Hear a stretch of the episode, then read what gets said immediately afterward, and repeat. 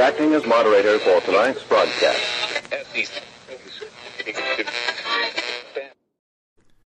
I'm your moderator, Chris Paul. Let's be reasonable. When you realize you're going in the wrong direction, you stop and turn around. You don't keep going, hoping the destination will move. It's high noon for Monday, November 22nd, 2021. Follow the podcast on the Telegram Messenger app at t.me slash I'm your moderator or join the discussion thread at t.me slash I'm reasonable. You can also find me on Gab and Gettr at I'm your moderator. The Substack is I'm your moderator.com and the merch site is cancelcouture.com or go direct shop.spreadshirt.com slash cancel dash couture. Today is the 306th day of Barack Obama's third term, as served by the half dead, demented, degenerate, ventriloquist dummy, fake proxy president Joe Biden, who was overwhelmingly compromised by the Chinese Communist Party, the patriarch of one of the most corrupt families in American history, and the father of one of the most despicable sons to ever walk the earth. That's Hunter Biden. So congratulations, commies. You have created a culture so thoroughly dystopian that the social incentives you helped create now reward ever purer forms of evil, and you're proud of yourselves for expressing them. And if you're beginning to see the truth of this, if you're beginning to see what your apathy and self regard have wrought, what you need to do is immediately Leave all that behind. Simply accept that you were wrong and run from all of it as fast as you possibly can. You need to migrate immediately back to America while there is still time. And the way to do that is by leaving all of the stupid and evil communist ideas behind and making amends with all of the people you've shamed and bullied and censored and slandered and tried to get fired from their jobs. And once you do that, all of us on the range, all of us in America will accept you with open arms because the truth is that we want more Americans involved in the project of human liberty and self governance. And with that, I would love to extend a warm Monday high noon welcome to all of the redeemable communists out there. Hello, commies! Welcome to the show. I'm glad you're finally here. It shouldn't have taken this long, but it shouldn't have taken me as long five years ago when I started realizing how screwed up the Democrat Communist Party actually is. In fact, I didn't even know it was a Democrat Communist Party. I just thought those seem like nice people. And yeah, they don't really make sense and they talk about race and sex and all sorts of identity characteristics way too much. And I know that they have this strange history where they were the party of the KKK and Jim Crow, but there was a switcheroo that happened. And I bought into it just like a great number of Americans bought into it. But it turns out it isn't true. And the television doesn't tell you part of the truth. They tell you all of the lies because they don't want you to know any part of the truth. Once you discover one part of the truth, you might wonder if there's more truth out there that you have been misled about. And then you'll discover, oh, yes, there actually is a lot of truth that I've been misled about. How could this be? I am an educated person. I am a good person. Well, you are also misled about the importance of politics in your life at the local level, at the national level, and at the world level. And when you choose not to participate because you have been made to feel that you have no voice, that you have no power, when you allow that apathy to settle in over your life, And when you abandon your moral responsibility to those around you, your friends, your family, your community, because you think you can't make a difference, you think it won't make a difference. It doesn't matter what you think because nothing can change.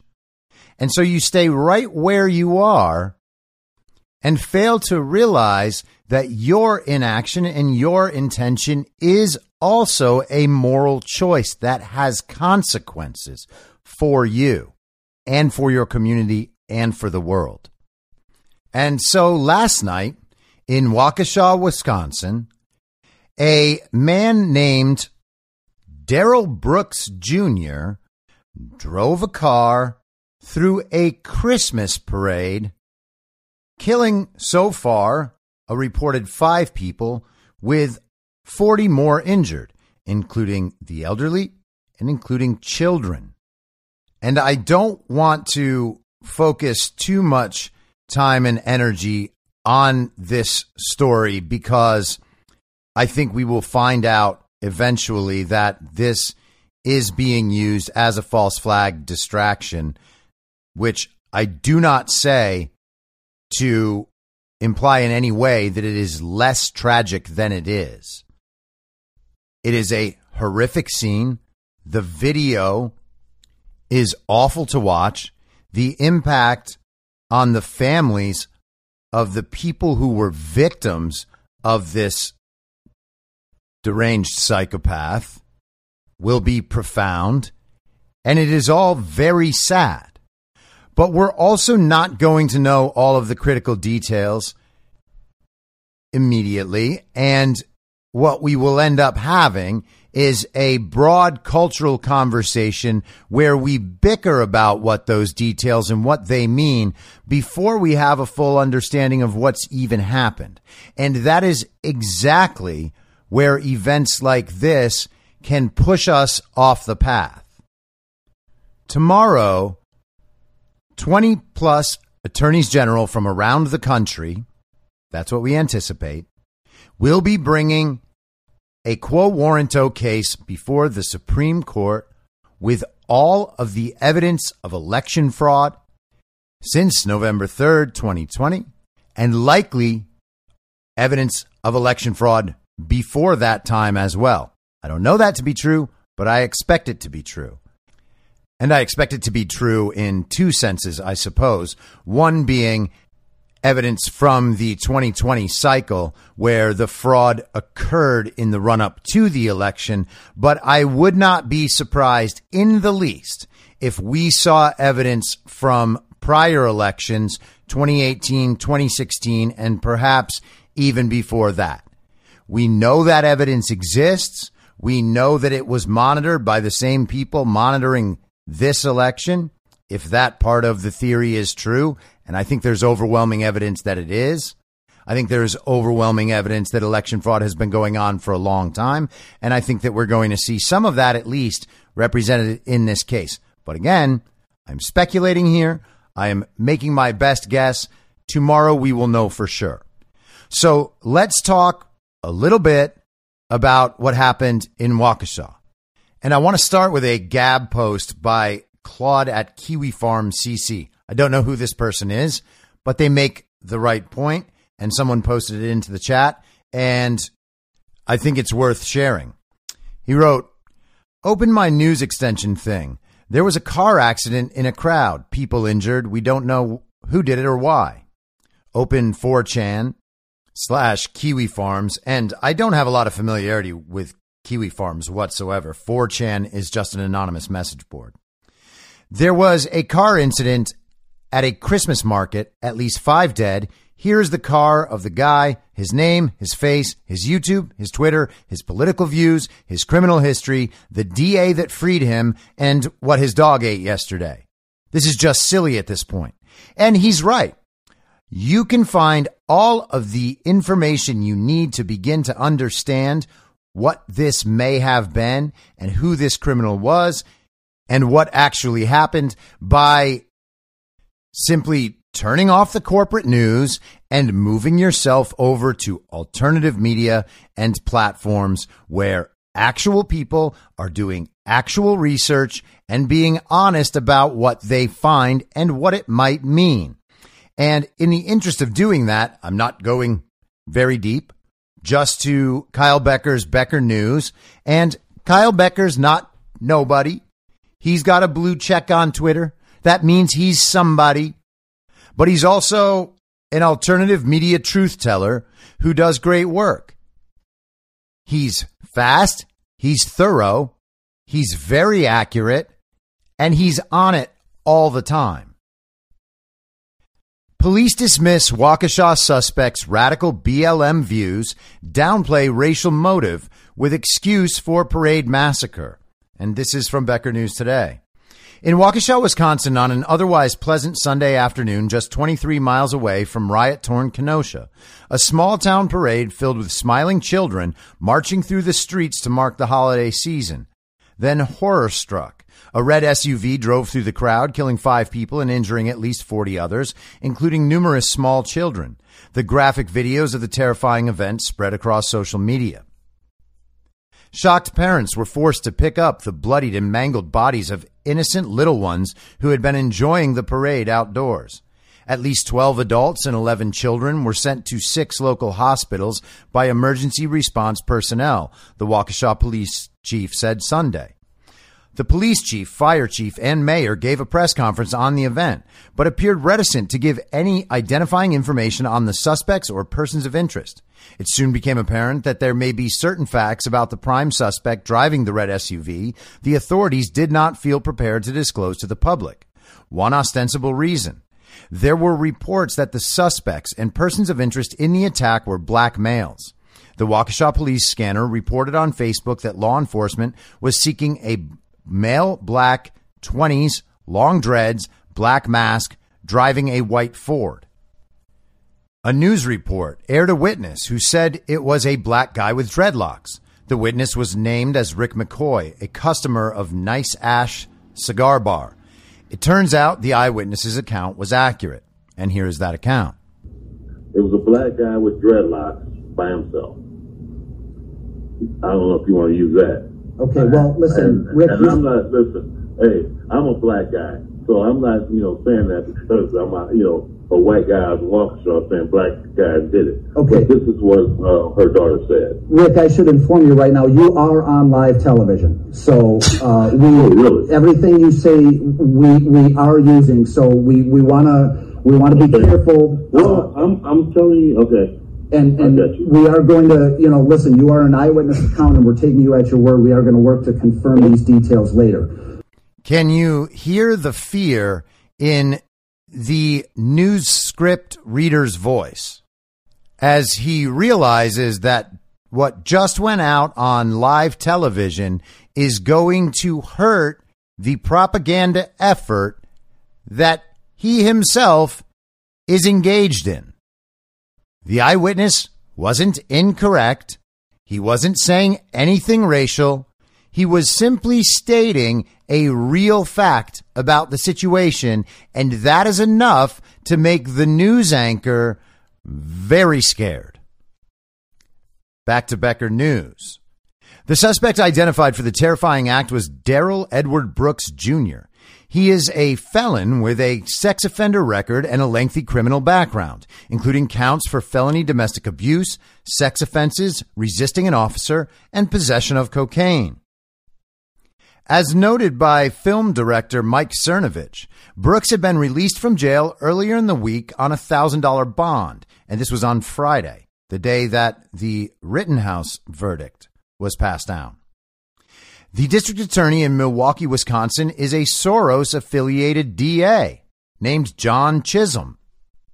And isn't it amazing how often Soros affiliated DAs help empty the prisons of violent criminals, including rapists and sex offenders, and then those very same violent criminals immediately engage in political violence. And there is some support that this is one of those cases. I am not saying for certain that this is political violence, but we can say for certain that this guy had very strong political views, and it's possible that may have played a part in what we saw yesterday.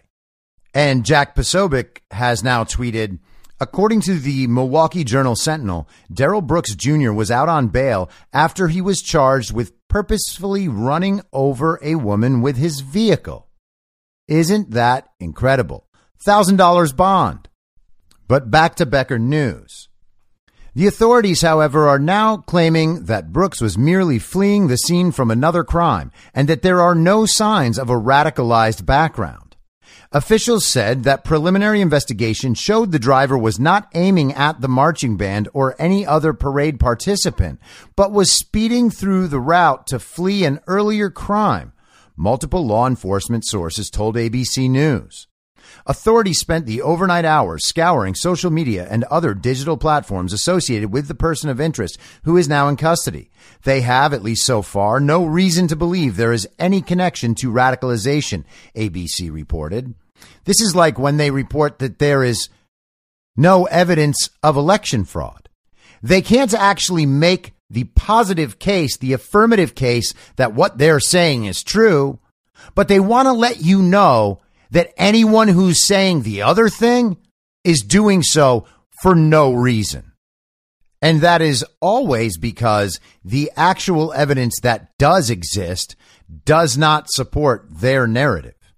If there is overwhelming circumstantial evidence on one side and zero evidence on the other side, a normal person with decent judgment will side with all of the circumstantial evidence, despite what the authority figures in the media tell them they're supposed to believe. Now, I have no problem saying that I don't know for sure what the motivation here is, but we have plenty of evidence indicating who this person is and what this person believes, and we'll go through some of that in a second. But that's not how the media is handling this. The media is trying to make sure that no one will believe it could be anything other than a mystery as of right now. What they are trying to do is protect their overall narrative. They don't want this to be yet another obvious example of how the entire narrative is incorrect. Back to Becker News. However, scouring the social media accounts of Darrell Edward Brooks shows that he was a radicalized BLM activist, self proclaimed sex trafficker, and black supremacist. Here is Edwards in his own words as relayed via a social media account called The Cocaina, and he links the account at Mr. Newcomb. And let's check out this lovely post. And then as soon as we fall out, all of a sudden now I'm a pedophile. Let me explain that. 10 years ago, 2006, I caught a case with my oldest daughter's mama. Yes, my baby mama. She's from Oakland. I was busting moves in Nevada. I meet the bitch. She says she want to get down, so I'm pimping on the bitch. I'll take her to Nevada. You know what I'm saying? I get cracked. You know what I'm saying? I didn't know the bitch was 16 at the time. She gave a statement to the police and told them, yeah, she was hoeing, that I was pimping, and and uh, that she was 16, and that I didn't know that. Okay. Thank goodness for George Soros's DAs that he has set up in cities all around this country. We wouldn't want people like this to have to go to prison for what is commonly called on the communist left no reason. Now, a lot of the posts out there today talk about Darrell Brooks Jr. being a pedophile for this situation. And the narrative on the left in the Democrat Communist Party and among its supporters is that what he just described is not pedophilia, it's something else. That what he just described is simply him pimping and that girl doing sex work, which is a real job and an important job. And of course, he said he didn't know she was underage, and we should take this criminal at his word. But let's be clear. He was having sex with a 16 year old woman while he was a grown man. And he was also transporting her to a different state to traffic her for sex. Now, I'm not one of the leaders of the Me Too movement, but this sounds worse than asking someone out on a date at a Christmas party or having consensual sex with someone and then that person not being totally happy about their memories of that experience and then trying to destroy someone's life.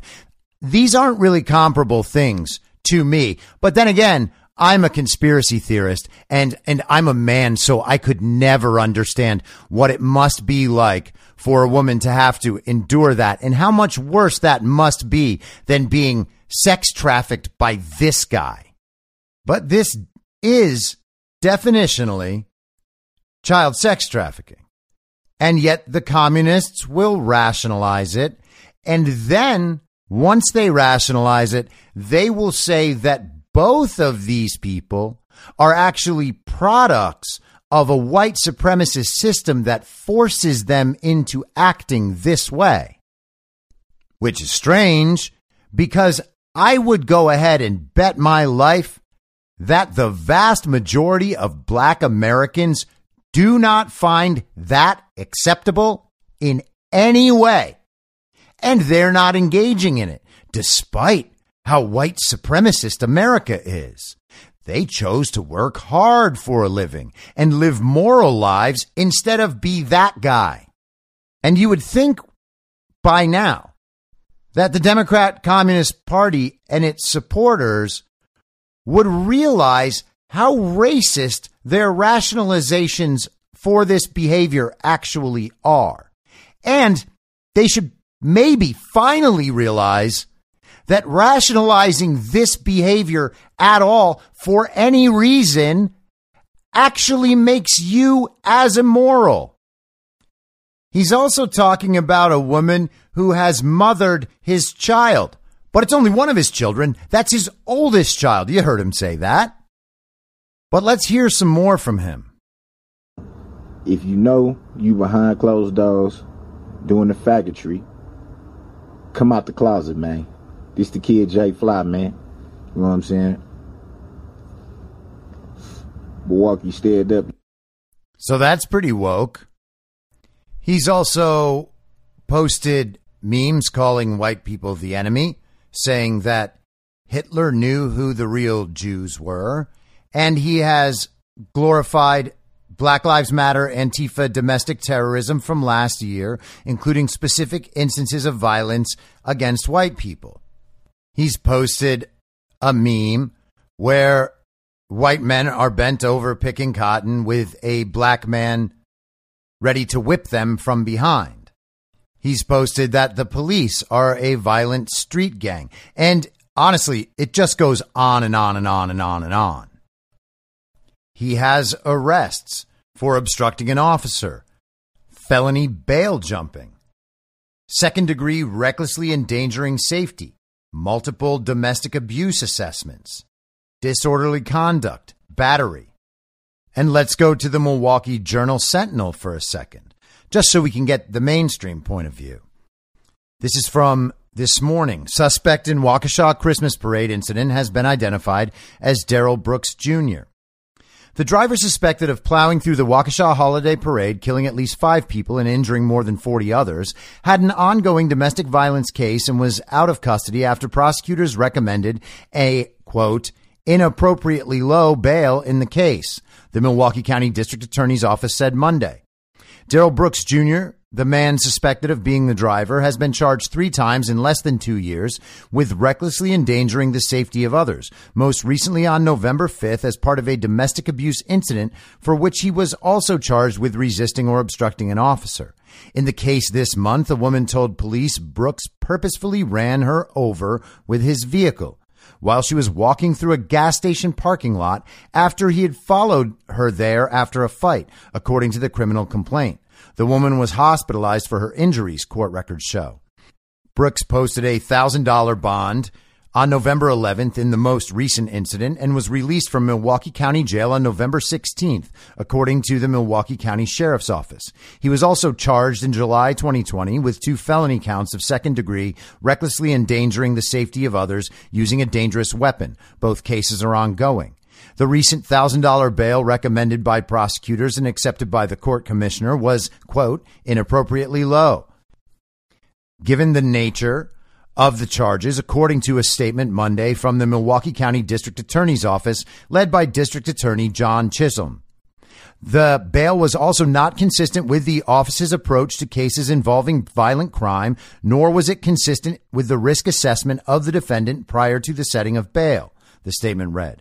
This office is currently conducting an internal review of the decision to make the recent bail recommendation in this matter in order to determine the appropriate next steps. They're going to investigate themselves for something they did intentionally because now it's inconvenient. An attorney representing Brooks in his current Milwaukee County case declined to answer questions about the most recent charge there. The attorney, Joseph Domask, told the Journal Sentinel he is not representing him in the Waukesha incident. Authorities have not publicly disclosed what they believe was the man's motivation.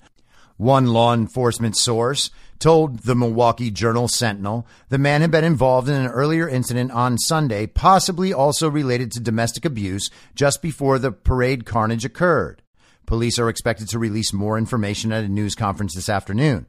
Isn't it interesting that they have one law enforcement source, but they won't identify who the law enforcement source is? Now, if the law enforcement source has a direct connection to this case, why are they making a statement to the paper and not identifying themselves? Why aren't they just waiting for the press conference later? And why is it a law enforcement source and not a source from the Milwaukee PD or Waukesha officials or something similar? And I don't know this to be true, but that sounds like the sort of way they might describe the FBI if the FBI was weighing in to influence the narrative in a way they thought would be more helpful. Dozens of witness videos show a red SUV hurtling through the parade and appeared to show the vehicle hitting members of the Waukesha South High School Black Shirt Band, the Milwaukee Dancing Grannies, and a children's dance group. Early Monday morning, the Milwaukee Dancing Grannies confirmed some of their members had died. And now let's jump quickly to the Daily Mail. Rapper SUV driver 39 was out on bail for running over mother of his child when he plowed through Waukesha Christmas parade, killing five and injuring 40. Rap sheet dates back to 1999. And now think about what we just read in the Milwaukee Journal Sentinel. They did not identify the woman he had recently run over as the mother of his child. Why not? Should we expect they don't know? Their story was published hours ago. How come it hasn't been updated? Why wouldn't they tell you that detail? And let's listen to how they describe that incident one more time. In the case this month, a woman told police Brooks purposefully ran her over with his vehicle while she was walking through a gas station parking lot after he had followed her there after a fight according to the criminal complaint. So again, why isn't she identified? And what is our very responsible media trying to do? And let's jump back to Becker News just to finish this off. This may not seem like a radicalized background to police authorities, but between the Illuminati symbols, anti Semitic Hitler praising rants, and fantasies about enslaving white people, there is ample reason here to scrutinize the suspect's motivation, even if, quote, fleeing another crime. Most would say that a radical Black Lives Matter supporter with a black supremacist worldview is relevant background, particularly given the suspect drove through a parade of white children. Now let's see how this was covered this morning on MSNBC that at this stage of the investigation, at this moment, at least what they've uncovered so far, there's no indication or nexus to terrorism here, either foreign inspired, think uh, something along the uh, lines of an ISIS inspired attack, nothing domestic, something that might have to do with a racial uh, or ethnic uh, motive. So there's no indication of that so far in this investigation. There's also no indication so far that this has anything to do with a retaliation or retaliatory uh, attack uh, um, tied to the Kyle Rittenhouse verdict either. So I think those are two important things to say right away. So we don't know what happened or why he did it, but we do know that it wasn't foreign terrorism. Thank goodness we have the mainstream media to figure that out. We know it wasn't domestic terrorism with a racial element because domestic terrorism equals racial crime perpetuated by white people. So this can't be that. And we know that it doesn't have anything to do with the Rittenhouse verdict, even though we don't know any of those things. But it's just really important to put out to the child brains in the MSNBC audience that none of these things are things we know. And the truth is, we probably can't ever know. Uh, we're also being told that essentially this is the chain of events as, the, as police best understand it at this time. Is So there was some sort of a, of a knife fight or stabbing that occurred in a nearby park um, in, in, this town, in this city, uh, yesterday. And then this person of interest who's being uh, questioned at this time, or was at least being questioned into the late hours last night, uh, is somebody who uh, was involved in that and in the course of fleeing that, uh, drove into this parade and obviously killed and injured uh, a number of adults and children. Now, I think it, a couple of things that we're still trying to get a handle on is. Okay, so we are not allowed to say his name, as you can hear from MSNBC's crack reporting. When it's a black criminal shot by police, you have to hashtag say his name. But if it's a black criminal who is not shot by police and it doesn't help their narrative, then you don't say his name. And the best indications are that he was fleeing another criminal incident, a knife fight or stabbing. Now, I have not been involved in knife fight and stabbing incidents, but I would think that you don't need to flee at high speed through barriers and people if you are attempting to escape from a person with a knife. And if he was fleeing, where the hell is the other car? Or was he just being chased on foot by a very fast stabbing victim? Uh, why did this person choose this particular route to flee this crime? Uh, obviously, as we just saw from that map, there's more than one street. Um, so uh, we need to try to get a better sense of, of why they chose this particular path. Now, maybe it's just me, but that is a very, very strange question. Why did he choose this particular route? He just asked that question twice, and you'll hear him readdress it later. This is repetition, and it's clearly a focus on a particular aspect that is kind of nonsensical. This feels like narrative seeding to me.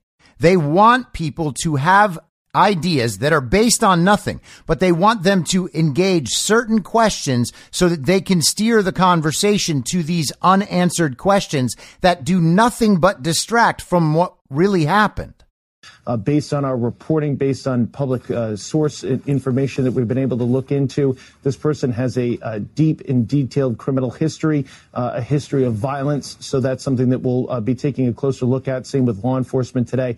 So we'll be following that. Uh, I think a, couple of other things that we'll be keeping an eye on is, uh, you know, was this person being chased at all? If not, then again, why did they choose this route? This person, this person, this person. Why did they choose this route? All the comments about the things we don't know are in question form that nonetheless lead listeners to a certain conclusion. And then the piece of information that we do know, which is who this person is, Darrell Brooks Jr., that piece of information they will not say. Um, so you can understand right. why we're being so cautious at this stage, Joe and Mika, um, as far as why we're we're saying, look, it's still early in the investigation, but based on that, uh, we're getting some indications that this is not terrorism related. So let's be clear. They're saying this is not terrorism related. They're saying they have strong reason to believe this has nothing to do with that. He was merely fleeing something, though they're not sure what it was. And the reason that they're only asking misleading questions rather than sharing the facts that they do know is because they're being especially cautious because it's early in the investigation and they don't want people to get the wrong idea. So what they're gonna do is obscure the issue as much as they can until everyone convinces themselves that this unknown information is actually the really critical stuff, not the information that we know. And hopefully people will just stop talking about it and then we'll never know. Well, again, the, the information that you've been getting uh, in, in, your reporting and others have been getting through the night, uh, again, and that's just where we are right now at 6:07 a.m. on the East Coast on Monday morning, is uh, that that this was uh, a, person with a long criminal history fleeing a knife fight uh, in a nearby park. And uh, again, it, based on your reporting, it just seems like uh, he was finding a route, route, to escape that night fight. That it, it was actually uh, more of a random random choice. Do you see how that works rhetorically? Those questions were just stated as unknowns by this very, very good reporter. And then Joe Scarborough took that and reshaped it and made all of those questionable claims a declarative statement. But you can't accuse them of propagandizing you because they are leaving open the position of doubt, thereby being very responsible newsmen. That's what all indications are at this point. Uh, I'd like to know why he chose this particular route. Uh, also, there was some indication in recent court filings that he may have been uh, in trouble with the law in the past several weeks. So, was this somebody who just decided, I'm not going back to jail and I want to do uh, a lot of harm and saw a, a, target of opportunity in this Christmas parade? Either way, it's just a shocking and horrific crime. Having seen the video that you played there until its conclusion as a parent, it's just very difficult to look at, Joe. So now we have the reporter agreeing with Joe's declarative statement, repeating again his question why did he choose this route? And then giving information we know to be true as if it is on the same level as what he is questioning. And after listening to that for the full three plus minutes of that clip, if you have it all together, you have learned absolutely nothing. They're trying to figure out why he drove that direction. They are telling you that he was fleeing a knife fight, which doesn't even make sense. And then at the end of that, he said the guy could have been thinking, I don't want to go back to jail, so I'm going to cause as much damage as possible in a place where police are around and people are filming. That's something he did to get away from the knife fight because he didn't want to go to jail.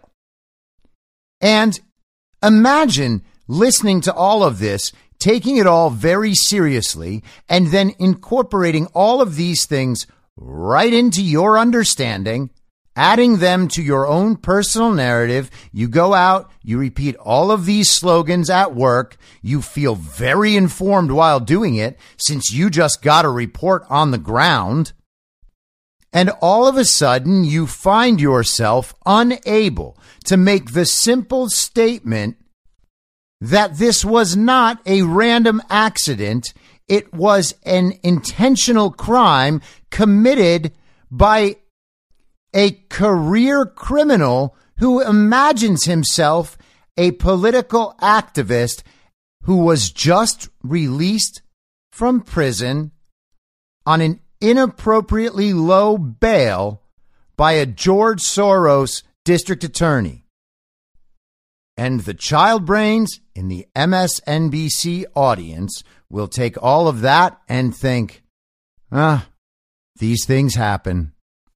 And so now the mainstream media has seeded this narrative that Darrell Brooks Jr. was fleeing from something and just inadvertently chose to drive his car through barriers and people with police around and people filming it because he didn't want to go to jail. It would be a shame if we found out that he wasn't fleeing anything. It would kind of make Joe Scarborough and these MSNBC clowns look like they're lying. So let's hear an update from Waukesha Police Chief Daniel Thompson. I want to dispel some rumors. There's no pursuit that led up to this incident. This is not a terrorist event. Oh. One might think that those two statements could be in contradiction, but we got to trust the police chief. There was no pursuit. Hmm. That's too bad that our mainstream media has spent the entire morning and part of last night telling us that that's exactly what happened. And then he adds on that this is not a terrorist incident. Now, I am not trying to say that I know for sure, and I'm not prepared yet to call this a terrorist incident, but the weight of the evidence would be on that side of things. I know for a fact that if this was a parade celebrating Jewish holidays or Muslim holidays, every mainstream outlet in the world would be saying that this is a domestic terrorism event and an incident of white supremacist domestic terror. And it's possible that they might even try to pull that off while the suspect is black. But let's get into a little more of how the communists have reacted to this situation. This is a Twitter verified Democrat political candidate in Wisconsin. His name is Randy Bryce. He wrote, apparently this vehicle fired a rifle into the crowd and proceeded to mow people down at Waukesha Holiday Parade. Why not claim self defense? And he has apparently taken that tweet down. I wonder why. But let's check out some more reaction from the Democrat Communist Party. Illinois Dem blasted for calling Wisconsin Christmas rampage karma. This is Yaron Steinbuch in the New York Post today. An Illinois Democrat has been blasted for describing the deadly Christmas parade rampage in Wisconsin as karma for the acquittal of Kyle Rittenhouse. Mary Lemanski, who is listed as the social media director for the Democrat Party in DuPage County, began her heartless online tirade by snarkily dismissing the tragedy as just self-defense. It was probably just self defense, Lemanski wrote in a tweet that appears to have since been deleted, according to Fox News. Living in Wisconsin, he probably felt threatened. Another tweet, which was still online Monday morning, read, referring to the driver being held as a person of interest in the Waukesha incident, which left five people dead and dozens hurt. I'm sure he didn't want to hurt anyone. He came to help people, she added in her sarcasm laced missive. Lemanski, who also lists herself as an acting student with the famed Second City improvisational comedy group in Chicago, also wrote that the Christmas parade rampage was karma in another tweet that appears to have since been deleted. I'm sad anytime anyone dies. I just believe in karma, and this came around quick on the citizens of Wisconsin, Lemanski wrote, according to Fox News. You reap what you sow. It's sad people died, but when you open the door to vigilante justice, everyone seems threatening. She then added in a tweet that was still online Monday morning. Lemanski appeared to be mocking Rittenhouse's self defense claim before the 18 year old was acquitted Friday on charges of homicide, attempted homicide, and reckless endangerment in the deaths of Joseph Rosenbaum, Anthony Huber, and the wounding of Gage Grosskreutz on August 25th, 2020. On Monday morning, Lemanski said in a tweet, I'm going to hell because I already made a deal with the devil that nobody else on earth will go to hell if I go. So you're welcome. Lemanski then posted a link to a report in The Hill about NAACP President Derrick Johnson calling the acquittal a warning shot that vigilante justice is allowed. She wrote, Oh, look, I was right. NAACP President calls Rittenhouse verdict a warning shot that vigilante justice is allowed. Lemanski faced backlash over her comments. And it goes on. I'm not really sure if she knows how karma works. First of all, Kyle Rittenhouse was rightfully acquitted by a jury of his peers in an open trial that was broadcast online and on television. Also, I don't think that grandmothers and children dying and being maimed by a career criminal constitutes karma.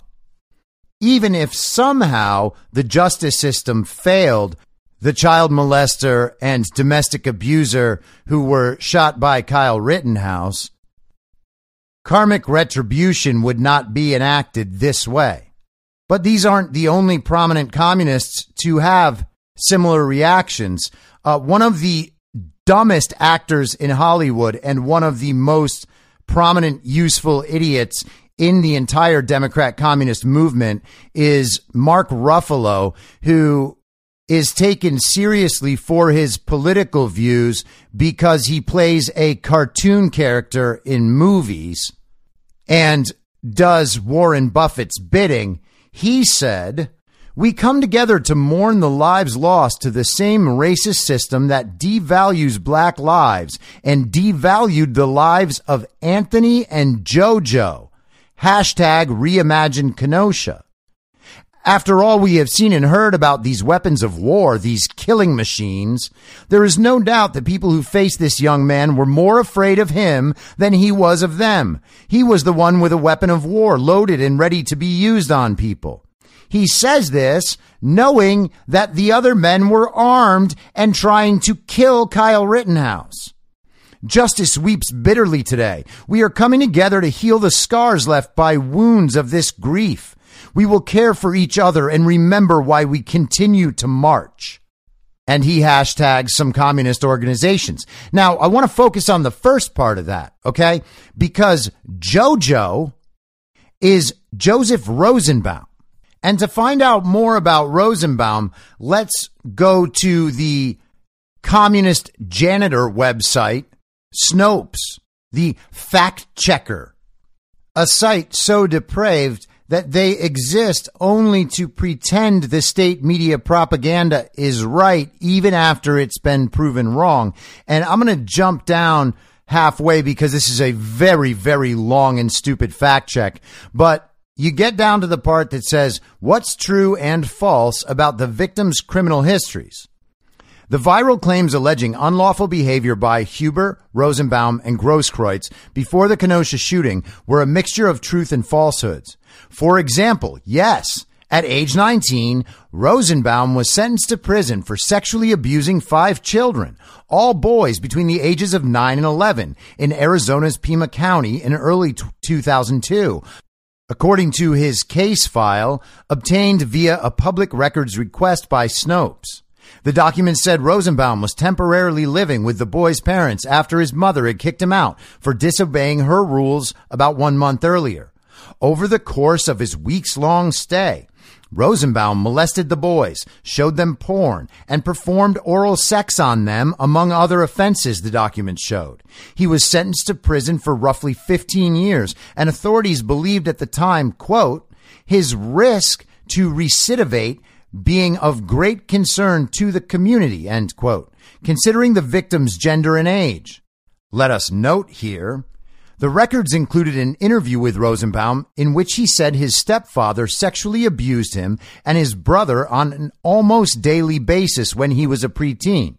You got that? That's the sort of thing that Jen Psaki calls providing context, which is they add other information in an attempt to make the thing that is bad sounding for them sound not as bad. Because what that does is trigger in the minds of all the child brained communists that Rosenbaum actually was not the guilty person. He was a victim who in turn victimized others. And instead of feeling animosity toward the child rapist, what we should really feel is sympathy these people are sick. Considering that evidence, the claim that Rosenbaum at one point was convicted of sexually abusing at least one child before his death was true. Imagine attempting to restate what I just read you 30 seconds ago like that. And let's just see who Anthony is. Next, we analyze the criminal records involving Huber and determined it also accurate to state he was charged with domestic abuse. We uncovered a Kenosha County criminal complaint that outlined his first serious run in with law enforcement in December 2012. And per that complaint, Huber, who was 18 years old at the time, threatened his brother and grandmother at their home with a knife choked the brother, and demanded that they follow his orders. The complaint said the brother wanted to take Huber to a hospital, apparently for emergency mental health help, but Huber resisted. In the end, he was charged with strangulation and suffocation and false imprisonment, both of which are felony crimes. On another occasion, about three years later, Huber paid a roughly $150 citation for possessing drug paraphernalia, court records showed. Then in 2018, Huber was charged with disorderly conduct, a misdemeanor offense, after a fight with his sister at their house, per a criminal complaint by Kenosha prosecutors. So that is Anthony and JoJo, as Mark Ruffalo calls them. JoJo. Now, I don't know if he saw this as an actual nickname for this person somewhere else and he's just using it, but unless I'm confused, Mark Ruffalo is not friends with these people. So what he's doing is intentionally trying to humanize them in the eyes of the public so that the public will see Kyle Rittenhouse as a murderer, even though it is clear from the trial and the evidence that he was absolutely and unquestionably acting in self defense. Joseph Rosenbaum raped five boys between the ages of 9 and 11. And one of our most prominent actors is calling him JoJo to make him sound friendly. And let's check in with one more very prominent communist, Pedro Pascal from Disney's The Mandalorian. He tweeted, Joseph Rosenbaum, 36, and Anthony Huber, 27, murdered August 25th, 2020. Rest in peace. Now, I know, I know. It's very, very bad to call communists communists just because they support communism. They're rich, so they have to be capitalists. You fucking idiots. I can't believe I have listened to this nonsense for a year. Blaze Media, November 21st, yesterday. Protesters angry over Rittenhouse acquittal demand communist revolution. The only solution is communist revolution. This is Chris Enloe, E-N-L-O-E. And actually, this article is for some reason hard to find in an internet search, including on Qwant. I was literally searching almost the entire title and had to give up because it wasn't coming up. I actually had to go to the Blaze and use the search feature in the website to find it. Maybe you'll have better luck in another search engine, but I just had noticed how utterly ridiculous it was that I couldn't find this. Protesters angry that Kyle Rittenhouse was acquitted of all criminal charges against him gathered in Chicago on Saturday and demanded a communist revolution. Jesse Jackson and the Rainbow Push Coalition led the protest in downtown Chicago. Jackson called the Rittenhouse verdict a quote, major blow against justice and open season by violence of right wing military, according to WBBM TV. The protesters reportedly demanded the Justice Department intervene and investigate the Rittenhouse trial because the jury was, quote, mostly white. Oh, hey, so is the country. It's supposed to be a jury of your peers, not a jury of fellow communists who are going to give you the outcome you ask for. However, data from the U.S. Census Bureau shows that nearly 80% of Kenosha residents are, in fact, white. Video taken from the rally showed demonstrators parading down Chicago streets with a large sign that read, Rittenhouse, guilty, guilty, guilty. No fascist USA. Organize now for real revolution. Another sign read, End the Trump era. Stop white supremacy. The crowd was chanting, If we don't get it, shut it down, and no justice, no peace.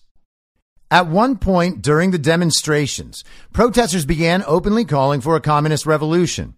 The only solution is communist revolution. The only solution is communist revolution. The only solution is communist revolution, the crowd chanted. That's right. We need communism. That's what we need. We need that. We need that, sister. We need that very much. Other protesters who spoke to local media voiced frustrations using trite talking points. I'm still very, very disappointed. Just a travesty of justice. The illegal gun possession, the Kenosha police basically deputizing him, all of it is based in racism, one protester told WGN TV. Another protester told the same outlet the Rittenhouse verdict represents, quote, a green light for more white supremacy vigilante terror, end quote. Now, did you hear that part above how the crowd was seeking action by the Justice Department? Isn't that interesting that the protesters are calling for the very thing that the prominent members of the Democrat Communist Party in power right now are calling for, which is federal action against a man who was already acquitted on all counts and had the charge about illegal gun possession thrown out because it simply wasn't true. These people do not care Black Lives Matter is a communist organization. These protests are not real protests. They are funded, they are planned, they have specific purposes, and they exist to threaten and propagandize the American public. How did Jesse Jackson get there? You can watch the video that is embedded in this article and see Jesse Jackson not chanting, barely able to walk, being held up by the people next to him. They just trot him out there so that this can get attention. And then they call for communism in his name.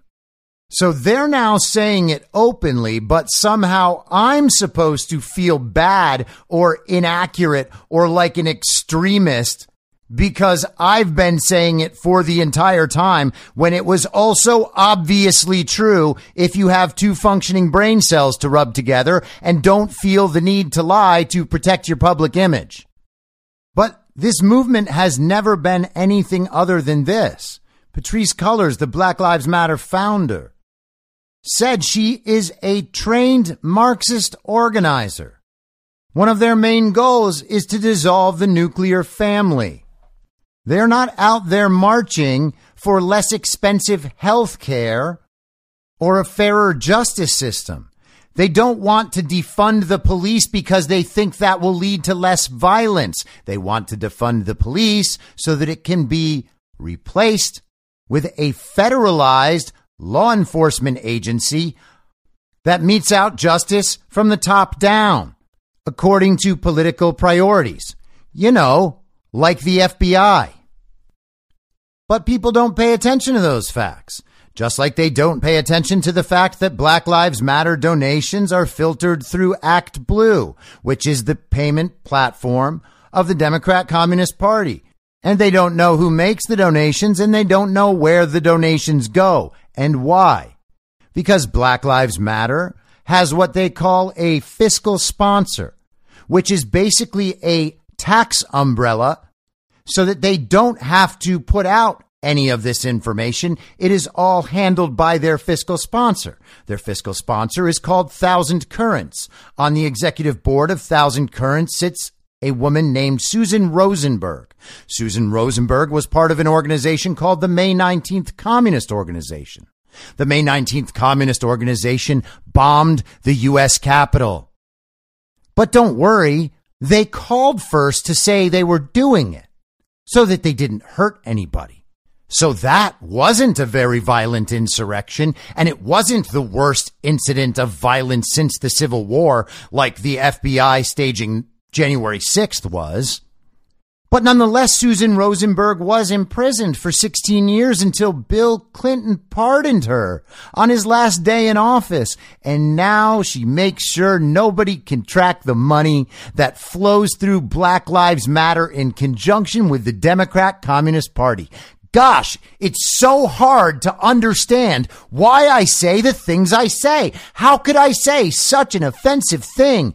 About this beautiful social justice organization that is just trying to stop black criminals from being killed while they are resisting arrest for their crimes. At least when they're not trying to bail child rapists out of prison, as Kamala Harris did and other useful idiots did for the Minnesota Freedom Fund. But don't worry. None of this is connected None of it is coordinated, and certainly none of it is communist. I'm just a conspiracy theorist. So take another mask selfie, child brains. I'll be back tomorrow at the same reasonable time on the same reasonable podcast network. I don't have a network. Masks and lockdowns don't work. They lied to you about a pandemic, and Joe Biden will never be president. Goodbye. Whether you're a total newbie to podcasting or even if you've had a show before like me, you know how intimidating it can be to start your show. The tech side especially can be daunting. That's why I'm so grateful Anchor exists. If you haven't heard about Anchor, it's the easiest way to make a podcast. They knock down all the barriers to entry. Let me explain. First off, it's free. I don't know how or why, but I'm happy about it. The platform's great. There are creation tools that allow you to record and edit your podcast right from your phone or computer. Anchor will distribute your podcast for you so it can be heard on Spotify, Apple Podcast, and many more. I can't even begin to describe how much easier it was to get my show on all the major platforms this time than it was a few years ago. You can make money from your podcast with no minimum listenership. That's right. You build your show, you make money. It's everything you need to make a podcast in one place, and the company is committed to the success of its content creators. Go download the free Anchor app or go to anchor.fm to get started. Thanks for listening. Follow the podcast on the Telegram Messenger app at t.me slash I'm your moderator. You can join the discussion at t.me slash I'm reasonable. I'm also on Gab and Gettr at I'm your moderator. The Substack is I'm your moderator.substack.com and the merch site is cancelcouture.com. You can also go direct to that at shop.spreadshirt.com slash cancel dash couture. I'll see you next time out on the range.